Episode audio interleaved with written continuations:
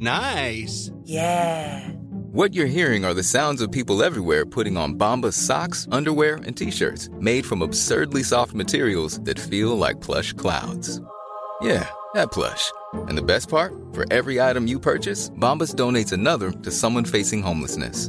Bombas. Big comfort for everyone. Go to bombas.com slash ACAST and use code ACAST for 20% off your first purchase. That's bombas.com slash ACAST. Code ACAST.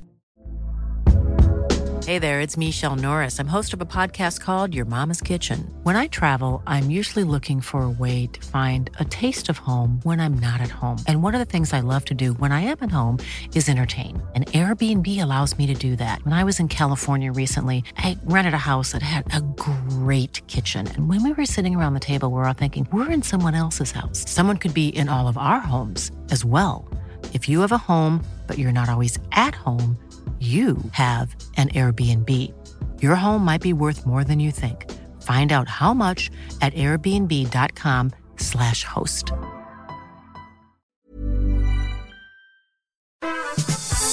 Hello and welcome to the Media Podcast. I'm Olly Mann. On today's show, Harry and Meghan break up for good with the British tabloids, Disney's coronavirus response threatens to damage the reputation of the mouse, and Channel 4 try to woo advertisers with free use of their creative team. Plus, has the sun set for good on this year's Love Island? And in the media quiz, we play HBO or No, with the fresh shows landing on the latest big streaming launch. It's all to come in today's media podcast.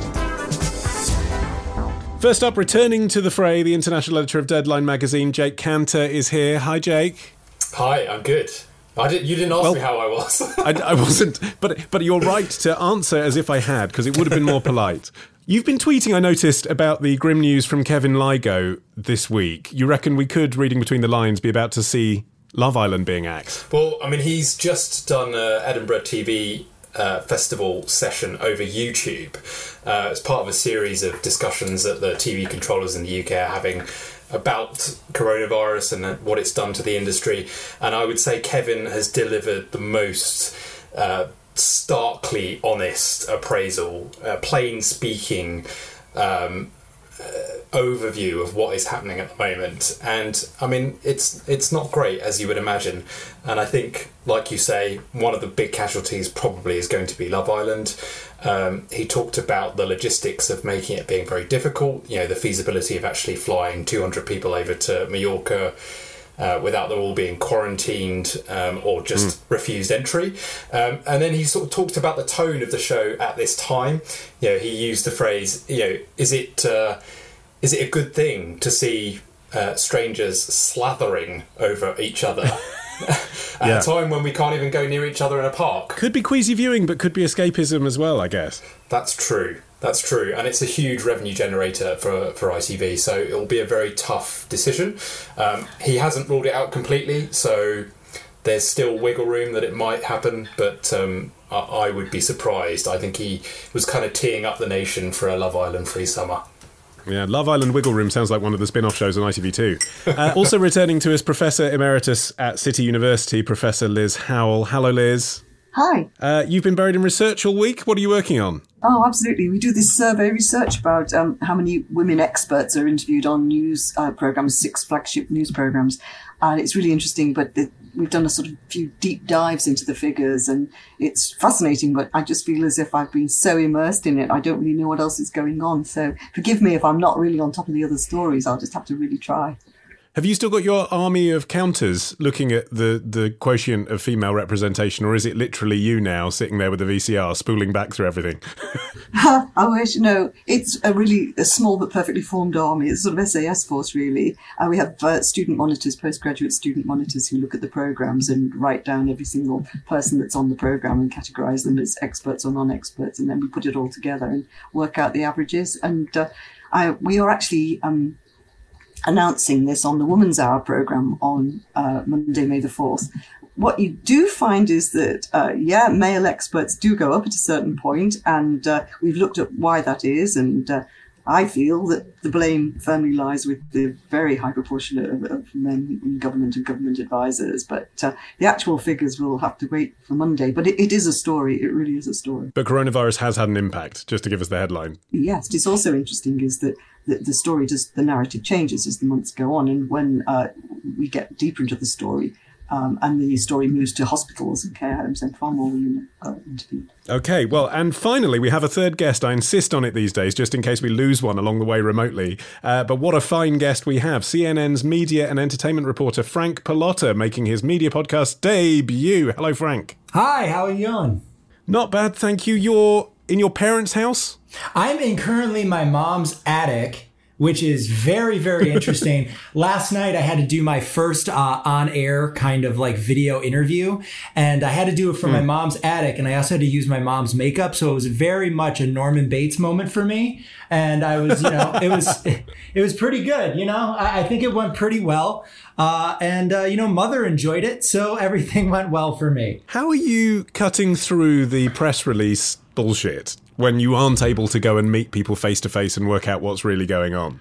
Luckily, I have a great bullshit detector, and I've had that for like six years now. So, uh, the way you kind of just cut through it is what what I've been telling people more and more lately is that anyone who kind of tells you this is exactly how things are going to go or exactly how things are not going to go, you, you got to be able to be very upfront and say that a lot of what we're going through right now is somewhat speculative. We're trying to figure out what the next step is for the movie theaters and the next step for big companies like Disney. And we have to really think about, you know, what is coming next, but no one is 100% sure. That's why it's important to have reporters and have media people really be able to, you know, step up who have been doing this for a long time, like myself, who can be like, who can be very upfront to audiences and readers and say, you know, this is our best guess. This is our best estimates. This is what we're hearing from sources. Here's what we're thinking because this coronavirus pandemic is a game changer in every single way across media, the economy, the whole entire culture of the world. And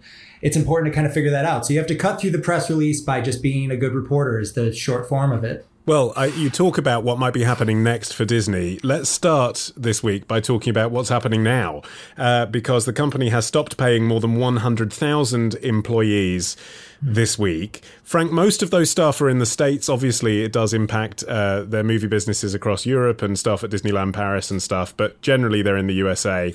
Right. What has the reaction been there to this announcement. They are an enormous corporation and they're taking government assistance to socialize laying off their staff effectively through furlough. Well, if you think about it this way, Disney is made up of four major units. It's media networks, which is ABC, ESPN. Uh, it's theme parks slash consumer slash experience unit, which is mostly the parks and merchandising. It's studio entertainment, which is focused on obviously the films, the blockbusters like Marvel and Star Wars. And it's new DTC, which is direct to consumer, which is Disney Plus.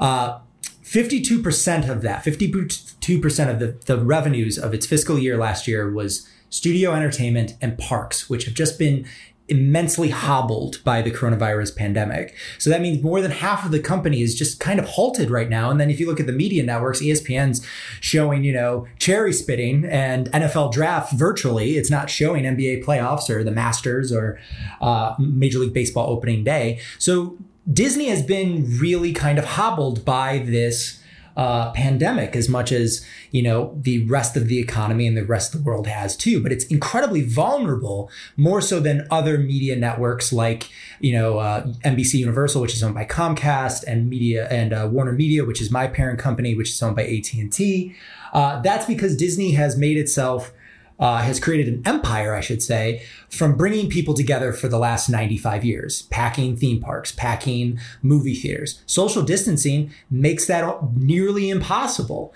so that they've had to furlough. Uh, the numbers have been everywhere between 40,000 employees to the report you're talking about, I believe was in Financial Times, which is closer to about 100,000. The number is not really distinct, but it's somewhere in that range to anyone whose quote job is not necessary at this time. And, you know, the market has but been that is of, socializing yeah, the losses and keeping the profits, isn't it? That's the accusation. You know, this isn't a company that is short of cash. They're able to spread around billions to buy Fox and Lucasfilm. Uh, Bob Iger's earning 900 times what the median Disney employee is. That's where the anger's coming from. Yeah, I mean, let's be quite honest. Next last year, Disney had seven one billion dollar movies. You know, many people have been outspoken, as you said, about this. So yes, that's why people are kind of outraged about it as well. But also, people are trying to figure out if Disney's going to come back because, you know, Disney is a lifestyle brand for many people in the same way that Nike or Apple is.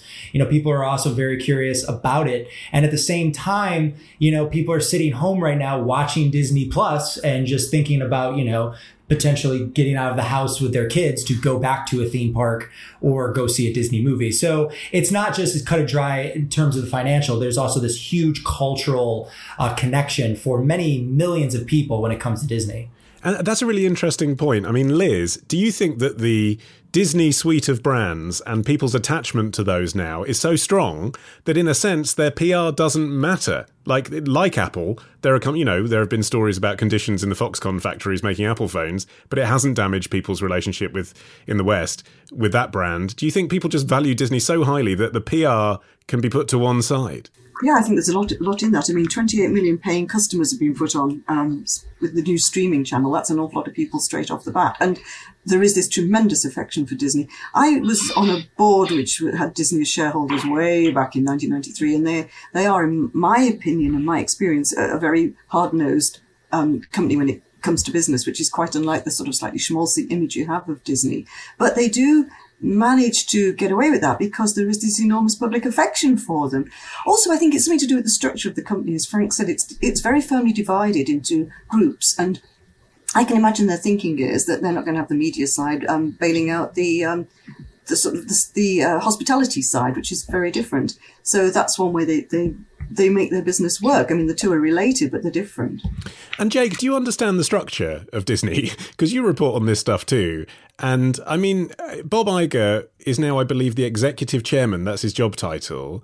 Is he really running it rather than Bob Chapek, who's supposed to be his successor? I mean, what's he still doing there? Well, I think the idea is that they have some sort of handover period, and Bob will eventually retire into the wings, and and uh, Bob Iger that is, and will, Bob too, uh, yeah. and Bob Chapek will will uh, assume you know total control. I think that I think that's kind of the thinking behind that at the moment.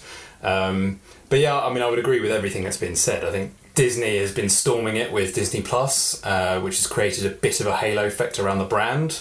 Um, but the reality is that it's been kind of disproportionately exposed to coronavirus because of the hulking physical business that it is. You know, it's got these huge theme parks and hotels, um, and lots of people to pay.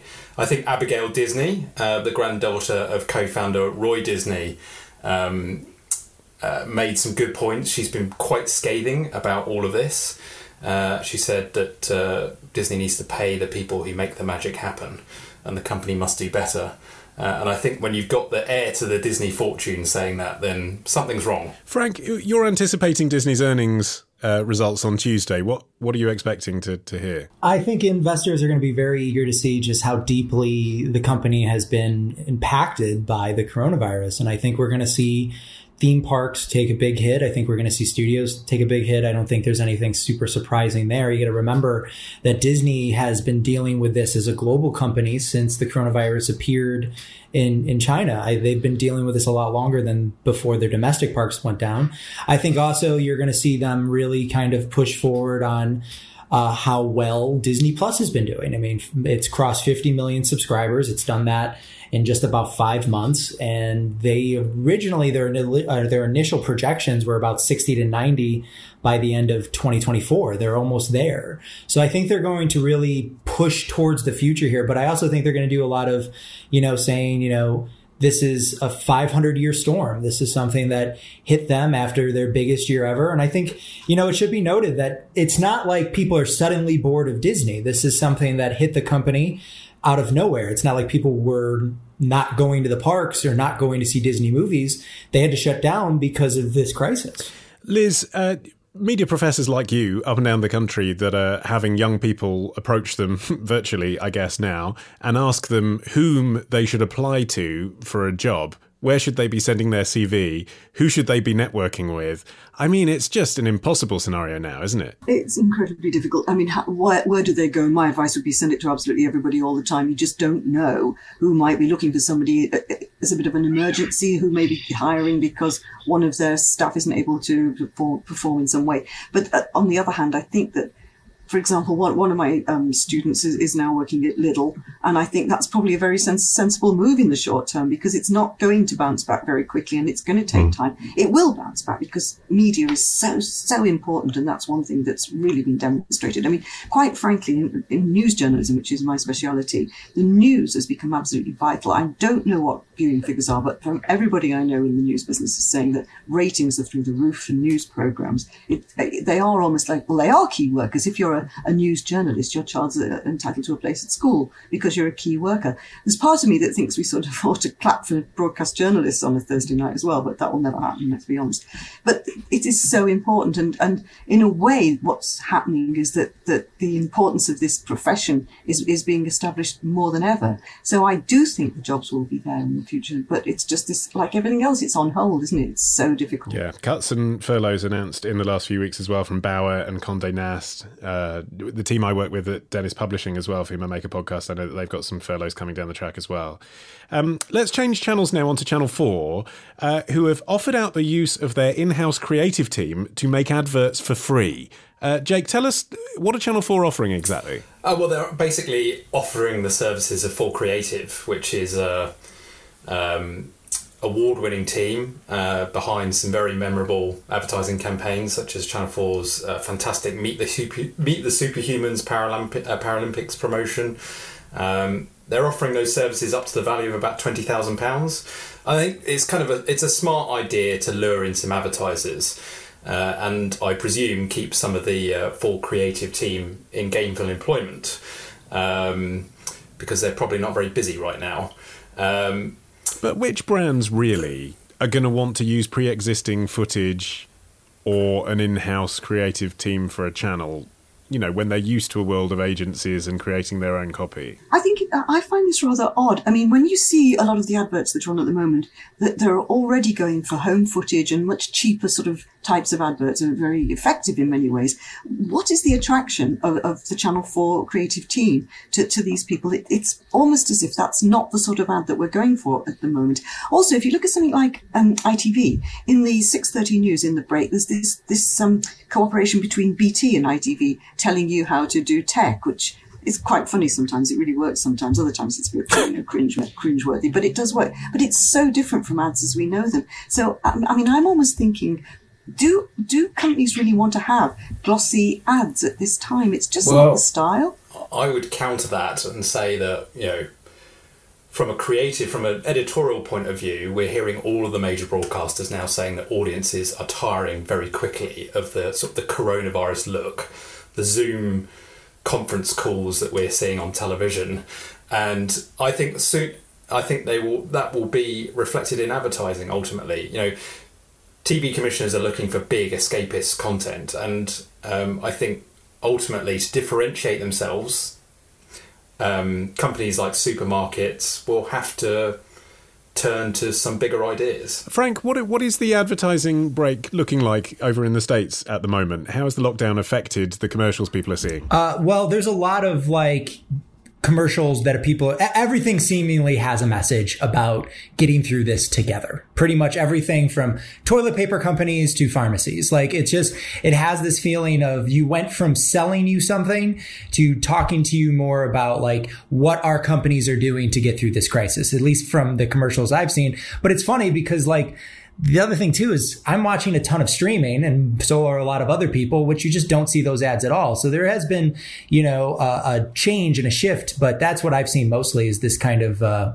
message first, selling something later. I mean, the big advertiser here in the UK, Jake, that's new is the government. Uh, we've seen uh, that the government's going to spend £35 million on newspaper advertising alone over the next three months as part of the COVID 19 information campaign. Do you think it's the right decision for them to target print? Uh, it seems to be at the expense, perhaps, of other advertising mediums. Uh, I'm not sure it is. I, I, think it's I think it's great that they're targeting print because that's revenue for newspapers, and that is a good thing. Um, but who's buying a newspaper? I mean, who's going out and getting a physical newspaper? We're being told only to go out and buy the essentials. that's true, and, and newspaper circulation has suffered significantly as a result of what we're going through right now. Um, but I don't think it's just solely print. I mean, both Channel Four and ITV No, it isn't. Have, isn't. uh, have spoken. Both ITV and Channel Four have spoken about the fact that the government is spending more money with them, and that is a good thing. Particularly at a time when Channel Four, particularly, has been hit very, very hard by coronavirus. You know, its its advertising revenue is halved in the last couple of months, and it's got to find savings of 150 million pounds. It's furloughed 100 staff. Um, government spending money with these broadcasters uh, is important right now. What do you make, Lis, of, of Channel 4's efforts, actually? Because they've been the most, out of the public service broadcast, seems to me, they've been the most agile. They've really, like, ripped up their schedule, done something different. Um, but we've seen with uh, Steph McGovern's lunchtime Channel 4 show, for example, uh, launched from her home during lockdown. You know, we're one month into that, and she's basically said, look, enough of this already. I want my house back. Let's do this when we can get a studio.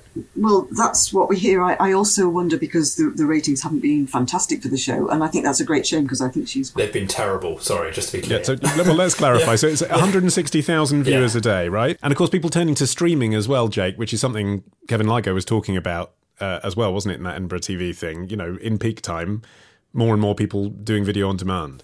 Yeah, I mean, I think just just to kind of segue from that point we we're making around Channel Four, I think Channel 4's short term strategy was excellent to have this lockdown academy and be being really agile in the kind of program that it was uh, showing on television. But the long term strategy is now starting to become clear. Broadcasters need to move away from this reactive content and be giving viewers. Um, uh, things that they're more used to, bigger, more ambitious shows, because ultimately, if they don't, they will lose out to the streamers, and that's what Kevin Lygo was talking about. You know, at a time when broadcasters are going to have to be showing more repeats because uh, uh, they haven't been able to make the shows that they want to make. Um, ambition has to be raised when things start to return to normal. Otherwise, people are going to get out of the habit of watching telly. I think it's really interesting what Jake's saying about people want big, big items that they can watch for a long time, massive dramas and things like that. Look at the success, say, of Twin on BBC on a Saturday night, and that was a completely compelling drama, very different from all this uh, the, the Corona-based stuff. Took you out of yourself. It was it was an excellent buy. I think a really a really good program. In the news, you're getting all the stuff you want to know about Corona. The rest of the time, you want a bit of escapism and you want something big. And I think that's probably where Channel 4, being so Corona conscious, has, has it's not been the right move.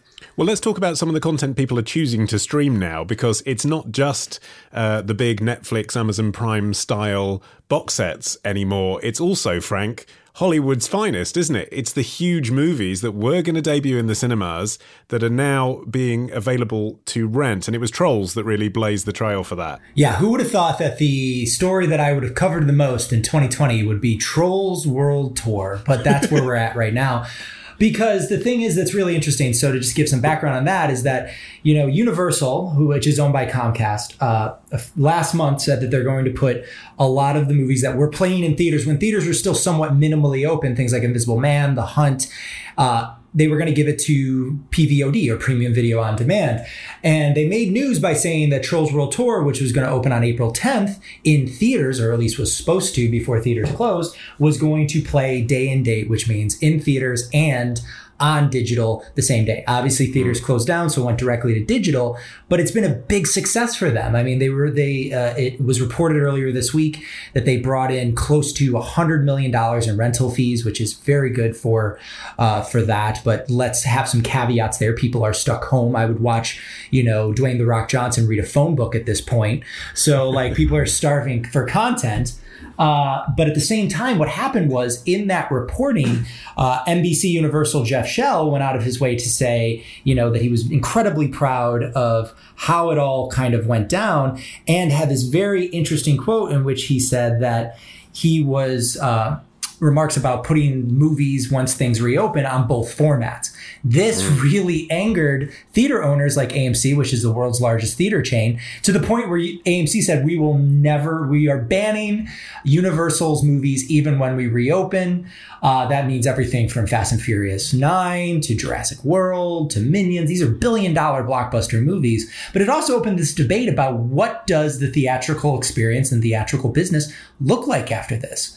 And that's where we're at right now is trying to figure out how are movie theaters going to play? How are we going to watch movies? Is there a market for watching premium films that normally would be in theaters at home? And it looks like there is a market, but I wouldn't count out theaters just yet. And what's the economic model there, Jake? Because uh, if you're making a movie available to rent through streaming only services, presumably you get to keep more revenue of, of the total money that comes in because you're not paying for the overheads of the cinema and the, the distribution and the publicity and all that stuff. But at the same time, my understanding is you, you sort of do, you know, Trolls is, is the exception that proves the rule. You sort of do need your big theatrical box office opening weekend to get your money back on some of these massive $100 million plus budget titles. Yeah, I mean, that that's the argument the exhibitors all make that it's absolutely essential to a movie's success that you um, continue to show it in cinemas. I think this is a fascinating spat which kind of cuts to the heart of the future of cinema. Um, it's very rare that you see huge rifts like this play out in such a public way, public way, and it'll be fascinating to see how it ends up. I think there's probably a bit of brinksmanship going on here. I mean, theoretically, if um, AMC continues with its stance, um, it won't be able to carry James Bond here in the UK through its Odeon cinemas, and I just can't conceive of a scenario where Odeon is not showing James Bond when it's released uh, later this year. The thing, the thing that's really interesting is that you know digital platforms take about eighty percent, the theaters take about fifty percent.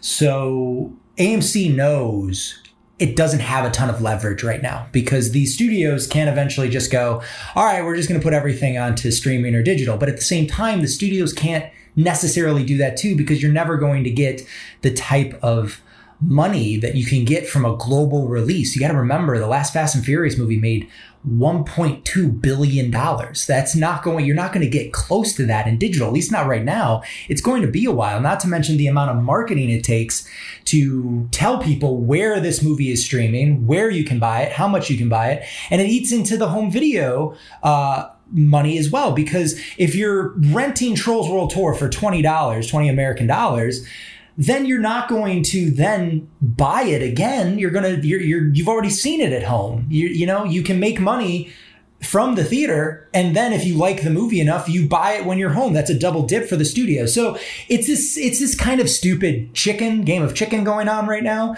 which is easy to do because there's no movies playing and there's no theaters open. It'll be much different i think in about 6 months when you know or come november when no time to die opens around the world then we're actually going to see if the rubber meets the road Lis, there's also the issue that we've had a hundred years of being brainwashed about the cinematic experience, you know, and I, I, sort of feel like imagine a scenario that Jake says he can't, where James Bond isn't available in my local Odeon, but it is available in, you know, my local Vue cinema, and it is also available to stream at home. I'd go to the cinema to watch it because it's a massive movie and I've been trained, whatever equipment I've got at home, the best experience is going to be in the cinema with other people, with the sound system and everything else. There's a lot of things going on here. I mean, I remember when we were told, like in the 60s, the cinema was dead, you know, everybody was watching TV, there'd be no cinemas, and they've come back, and uh, lots of people do go to the cinema. It's really, it's really very interesting, I think, because what we're seeing here is similar to what we're seeing in retail, isn't it? Where, where shops are saying, well, we don't want to have a, a sort of face to face experience shopping, everything's going to be done online. And this is a chance for everybody to revisit delivery systems, and it's happening not just in entertainment, but in other things as well.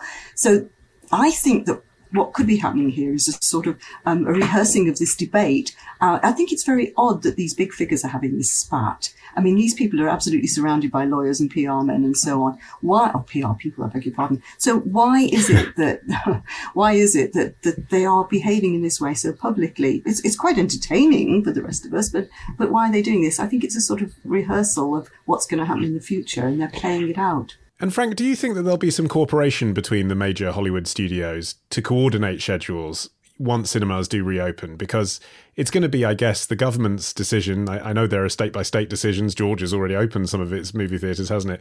But I mean, basically, it needs every state in America to say, okay, we're opening again. And then it sort of needs all the studios to get together, doesn't it? And say, yes, we're, we're doing this. We're going to back the idea that people go to the cinema to see our films? Because there is a health risk. There's a public health risk to do that. Yeah, there definitely is. And I think that it can't work with one can't work without the other.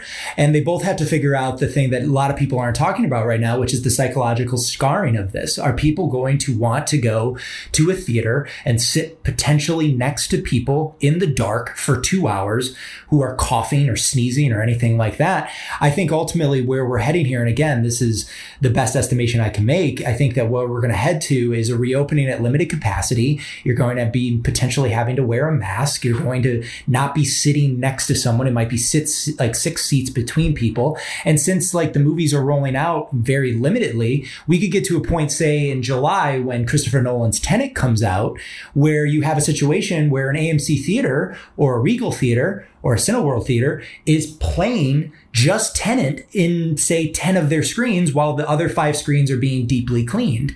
That potentially could be where we're headed. Whether that works, whether people return is a debatable and something that we'll have to see as time goes on. But I don't think that the movie business and the, the movie theater business can work without the studios and the theaters coming together, which makes this spat even more kind of ridiculous right now. But you know, it's it, I, I explained the AMC Universal split as like a couple who publicly fights and then three weeks later they're back together and you're like didn't you guys break up? So that's that's, that's where, we're at yeah right that's exactly what i think. There's something contrived about the whole thing. But the other interesting thing i think is if people are wearing masks they won't be able to eat popcorn. So there's always a silver lining. Well we could see the return of the drive-in movie theater as well couldn't it? We've actually seen a little bit of a boost of uh, the, uh, drive-in theaters kind of coming back. I, I, just, you know, I'm bullish on the theatrical experience because I think, you know, it might not be as big as it was, say, in, you know, 1995 or something like that. But I think people are still going to want to have a way to go out and experience the movies with people, get out of their house every now and again. In the same way that there's a difference between watching, you know, a game on television and watching a sporting event in person. It's going to be mm-hmm. different. It's going to have to be more about the experience and more about customer loyalty. And I think we're going to have to, I think the studios and the theaters are going to have to figure out how to figure out the theatrical window so that we don't have to wait 90 days to see a new movie come out and watch it at home. I think the big blockbusters like James Bond and Fast and Furious and all of these are going to play in theaters first, and then we'll see how long it takes for them to actually go to digital. Okay, well, you don't have to wait 90 days for part two of the media podcast. We'll be back with more media news after this. I'm Sandra, and I'm just the professional your small business was looking for. But you didn't hire me because you didn't use LinkedIn jobs. LinkedIn has professionals you can't find anywhere else, including those who aren't actively looking for a new job but might be open to the perfect role, like me. In a given month, over 70% of LinkedIn users don't visit other leading job sites. So if you're not looking on LinkedIn, you'll miss out on great candidates like Sandra. Start hiring professionals like a professional. Post your free job on linkedin.com/people today. Hey there, it's Michelle Norris. I'm host of a podcast called Your Mama's Kitchen. When I travel, I'm usually looking for a way to find a taste of home when I'm not at home. And one of the things I love to do when I am at home is entertain. And Airbnb allows me to do that. When I was in California recently, I rented a house that had a great kitchen. And when we were sitting around the table, we're all thinking, we're in someone else's house. Someone could be in all of our homes as well. If you have a home, but you're not always at home, you have an Airbnb. Your home might be worth more than you think. Find out how much at airbnb.com/slash host. There's never been a faster or easier way to start your weight loss journey than with PlushCare. PlushCare accepts most insurance plans and gives you online access to board-certified physicians who can prescribe FDA-approved weight loss medications like Wegovy and Zepbound for those who qualify Take charge of your health and speak with a board certified physician about a weight loss plan that's right for you. Get started today at plushcare.com slash weight loss. That's plushcare.com slash weight loss. Plushcare.com slash weight loss.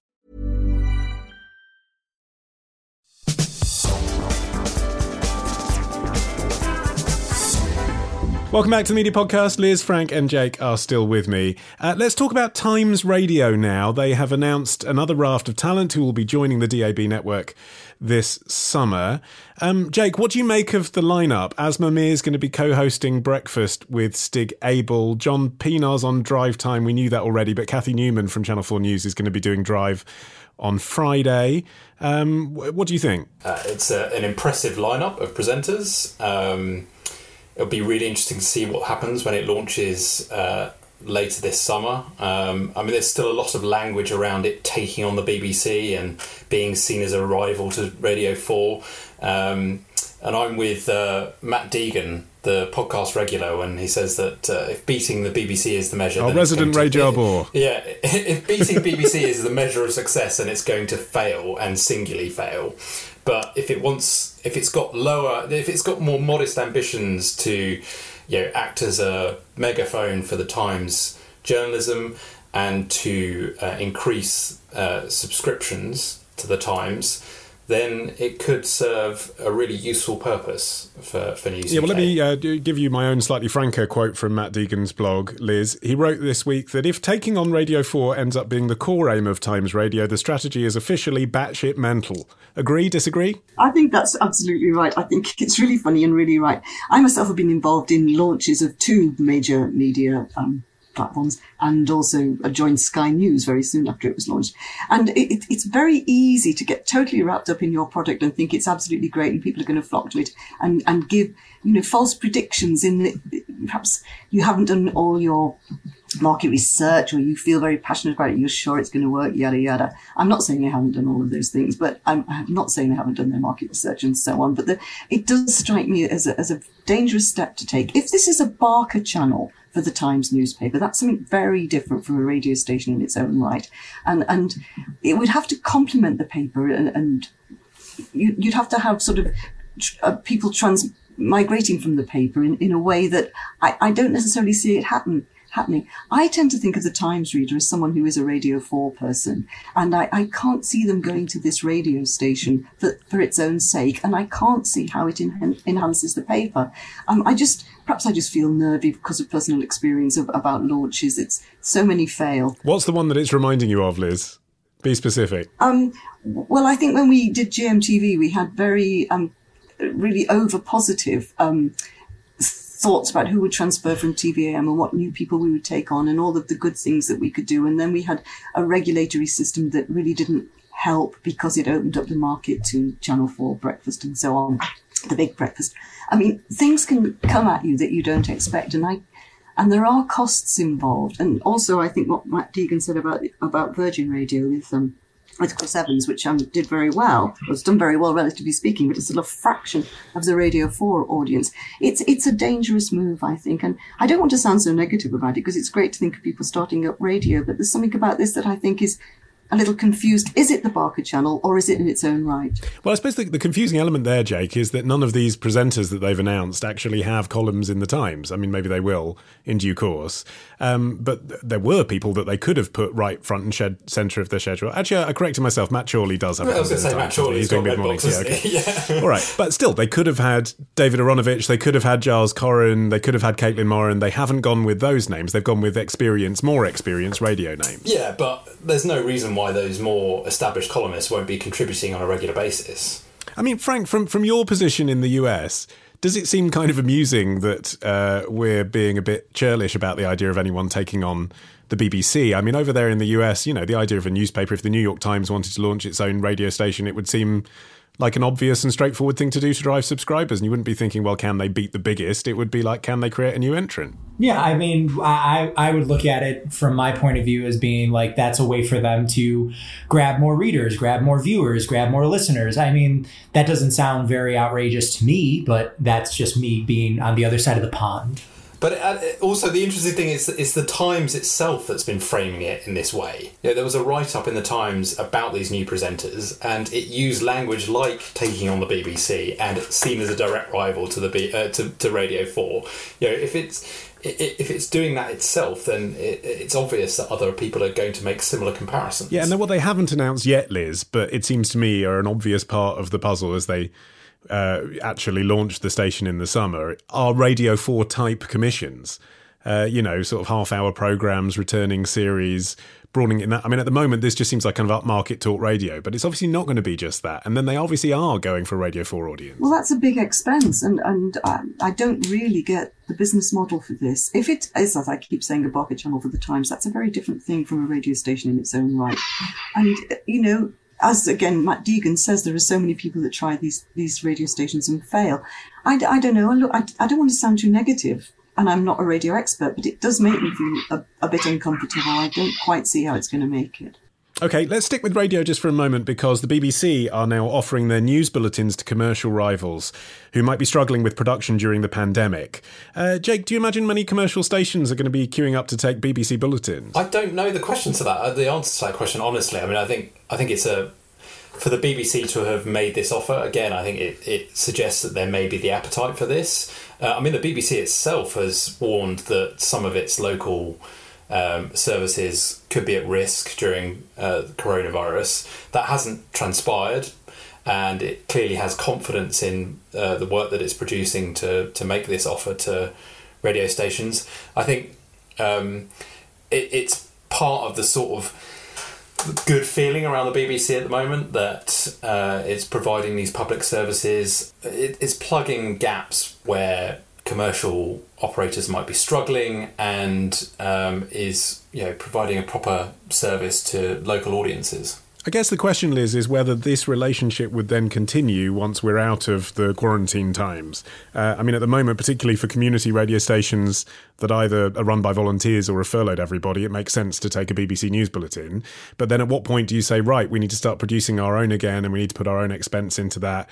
Is it something that the, the, the publicly funded broadcasters should be propping up? Is it good PR for the BBC? Where does it end? Well, you're talking about a relationship between commercial radio stations and the BBC, and we don't really know that there is a relationship. I mean, Ken McQuarrie, the director of BBC Nations and Regions, said we have been approached by a number of stations, but there's no, we have no idea which stations they are, and, and, we don't know if there is genuinely a demand for this, or if this is the BBC, the BBC making an offer which makes the BBC look good. So I don't know, and I can't imagine unless they're absolutely desperate a commercial um, radio station taking this on. Wouldn't it be more likely that they would do one composite bulletin for a whole lot of, of stations, and they've gone down to some extent anyway?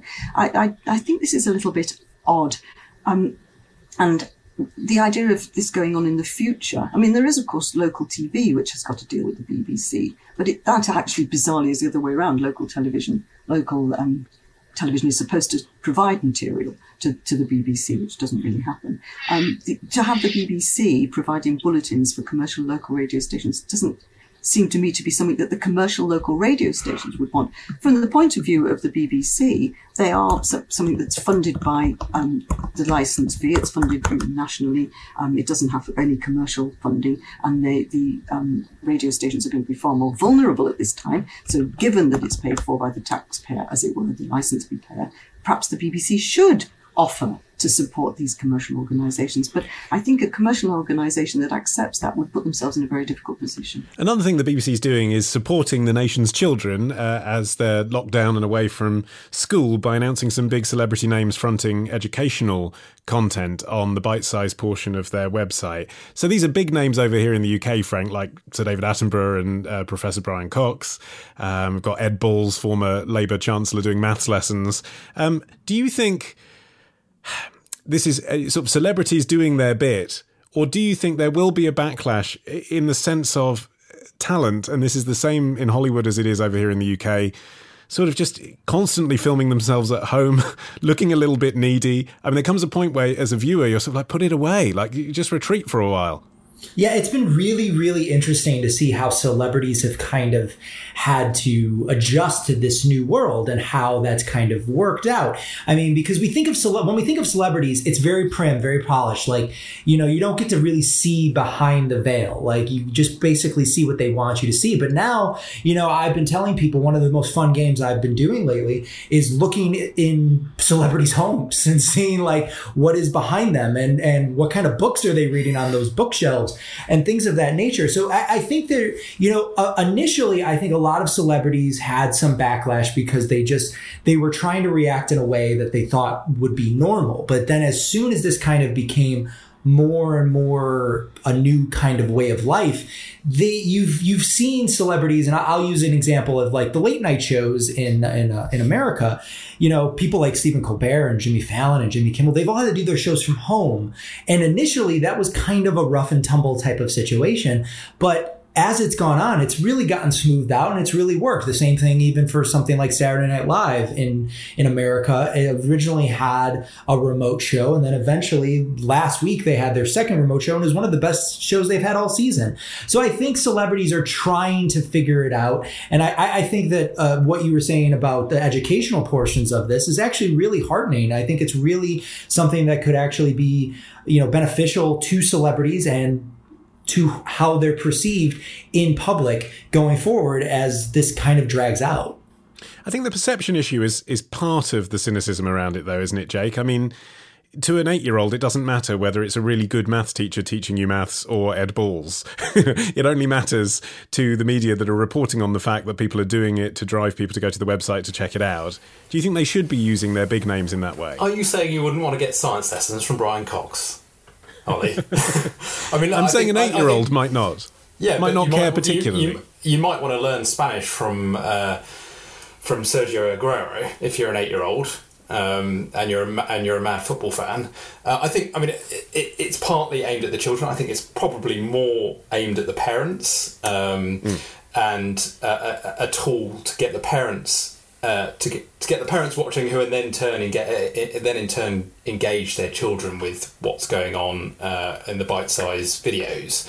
Um, so I think it's quite smart in a way, um, and um, like Frank was saying, it's you know it's a real public service. It's the BBC doing what it does best, and um, and you know it should be providing these educational tools for children when schools are closed. Lis, do you think the right decision, though, to kind of silo it off on the website? You know, here's the educational stuff, and basically keep CBeebies and CBBC dedicated to entertainment. I mean, obviously, there's educational values through all of those shows, but it's it's not a pure lesson. No, I think that's very wise to put it on the website and to separate it off from the entertainment um, side of the, the children's provision.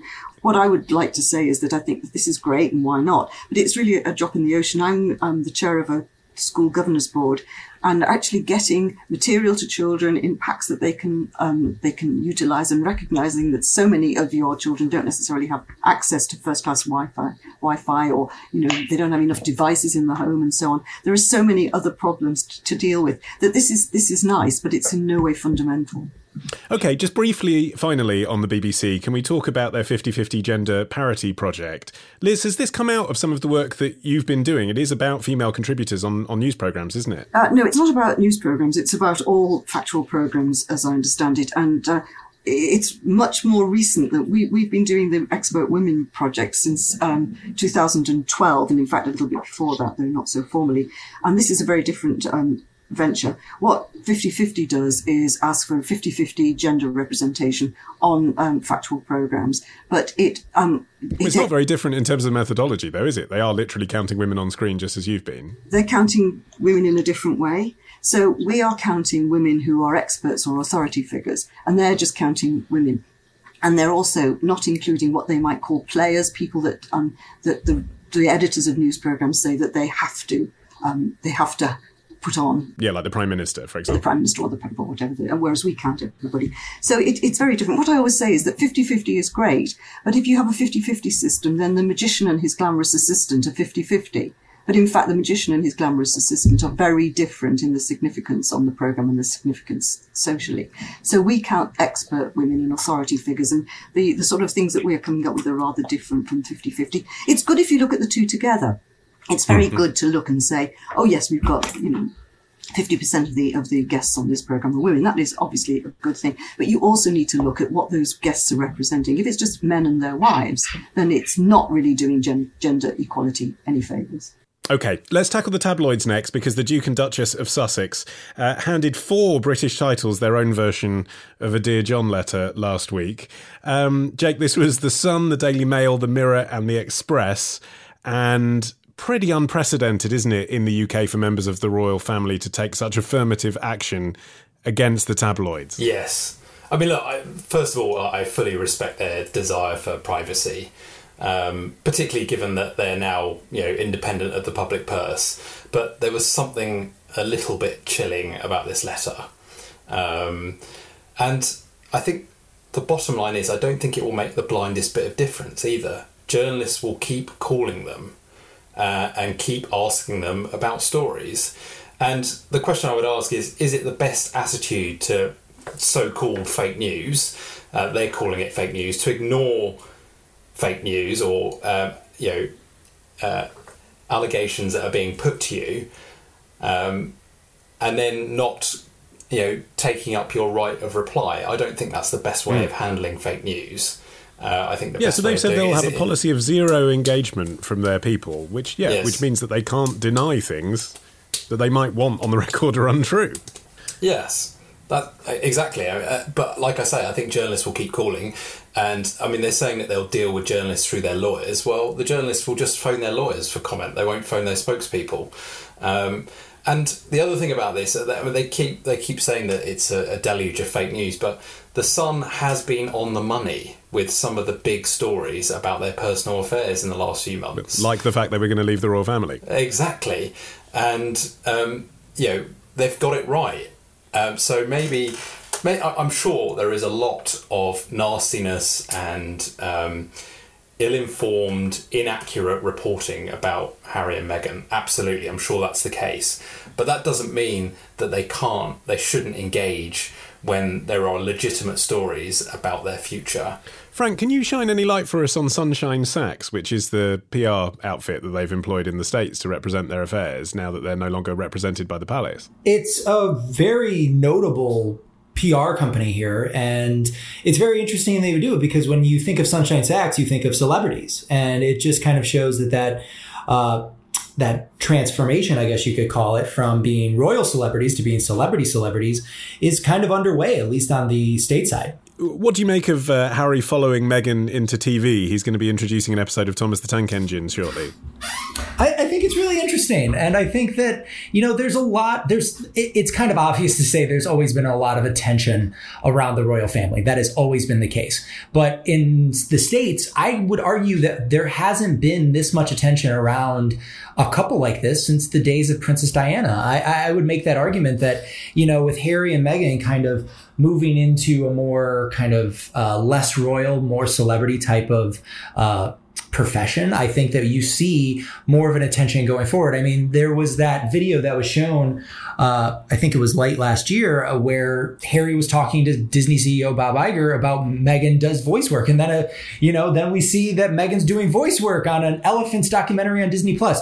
It's really quite interesting, and I think that it just kind of it, it brings them more forth in the American culture because now it's less you know focused on that is these are this is a couple from a royal family from a different country they've become almost a little bit more Americanized through their celebrity which is quite interesting. Lis, do you think that their behaviour recently is going to piss off the palace more or piss off Fleet Street more because Fleet Street are going to continue to report on them whether with their cooperation or not. It's the Queen's people, I imagine, that have spent you know, the last 30 years creating a very delicate relationship where the tabloids can report in a certain way about Harry and Wills and their schooling and his time in the army and all this stuff. And, and they've just turned around and said, everything you wrote about us was a lie. Yeah, I mean, the ecology of this particular relationship has been deeply upset by the way Harry and Meghan have behaved. On the other hand, I, I can really appreciate, um, I think a lot of us who've had bad experiences of the tabloid press. I mean, I had a bad experience with the tabloid press, but it was a long time ago. But it, it does injure you, and you do feel that you do, you are just completely victimized by these people. And I can quite understand why they've behaved like they have. There's a certain sort of hoity-toityness about it. It probably would have been better just not to have engaged with them and not sent a letter. I mean, that's like drawing attention to the feud and probably not terribly wise, but it's sort of understandable. And in the end, the difficulty for them is if they want to be celebrities, then they're going to have to engage with the tabloid in some way because that's what celebrities are all about. Websites, the tabloids, that you know, it's the attention that they're going to need. They're going to need the oxygen of attention, and they may well lose everything by trying to have it both ways. And Lis, just finally before the media quiz, give us some good news uh, regarding the Jewish Chronicle, which faced closure a few weeks ago. They've now found a buyer. Yeah, it's really good, and it's been quite messy, but they've been bailed out, and they aren't going to have to um, combine with the Jewish News, which is the other great uh, Jewish um, press organ, if you like, in this country. And the Chronicle is something that's iconic, really, and it's the oldest Jewish newspaper that we've had in the UK. Also, Stephen Pollard. I have to say, years ago, Stephen Pollard wrote something really nasty and unkind about me, but I'm going to reply by saying he's a very good journalist, and I like what he writes largely when it's not about me. And um, I think and he's, keeping his job as editor. Yeah, yeah, I think that's great. So it's, it is good news, and it's so good to see a newspaper title being retained. Um, there is just time. You'll be pleased to know, all of you, to play our legendary media quiz. Today, we play HBO or No. Ahead of the launch of yet another premium subscription streaming service, HBO Max, coming to American screens on May the 27th, we've been given a tease of what new programming we might expect to be available on Sky here in the UK. So, I'm going to give you the title and premise of an original programming premiering on HBO Max in May. You just have to tell me if it's genuine or if we made it up. Okay, is the following HBO or no? A kids' craft competition called Craftopia, hosted by YouTuber Law DIY. Lis, that's genuine. It is. It is HBO. Uh, host Lauren challenges a series of crafty children to make amazing creations for the chance to win $5,000. Here is program number two HBO or No. A scripted comedy called Happy Wife, Happy Life, starring Anna Faris and Terry Crews. Lis, Jake? no. Lis pipped you there, Jake. Uh, and Lis, you are correct. That is no. Uh, that was made up and it was inspired by the new Anna Kendrick vehicle, Love Life. Program number three HBO or no? An underground ballroom dance competition series called Legendary. Jake. Jake. HBO. HBO. Correct. Uh, this series sparked controversy over the role presenter and actor Jameela Jamil would play, but the trailer promises big production values and the shiniest floor ever. And finally, uh, the unscripted reunion of the cast of Friends, HBO or no? Frank. Frank. That's real. It That's is HBO. Real. And due to arrive later in the year once cast and crew are allowed to be in the same room together again. Now, I know, Frank, that CNN is, is part of the same conglomerate, but do you think it's going to be as big a program as they reckon it's going to be? Like Friends, if they started making Friends again, obviously huge. But a reunion where they sit around and say, wasn't it great? I don't know if I need to see that. Uh, I'm saying this, and I'm not just saying this because I work at the same company that is making HBO Max. I 100% think that's going to be a hit because Friends is just the thing on streaming. People love Friends. Just to see those actors together, I think will actually be a quite boon for, for HBO Max. I think they'll, I think it's going to be a big hit for them. And good news for Sky subscribers, Jake, that actually, I guess a lot of this, thanks to the deal they have with Sky, is going to be coming to people that have got Sky Q for free or, or not for more on top of their current subscription. They won't have to get another one. Yeah, I mean, it's great news, obviously, that we're going to see some of this. And, um, you know, that deal uh, with HBO has been in place for a long time and it's served Sky really well. Um, I think the Friends. Um, reunion not happening because of coronavirus is a is a real blow actually to HBO Max because it would have acted as a big hook um, on launch for people to come and check out the service.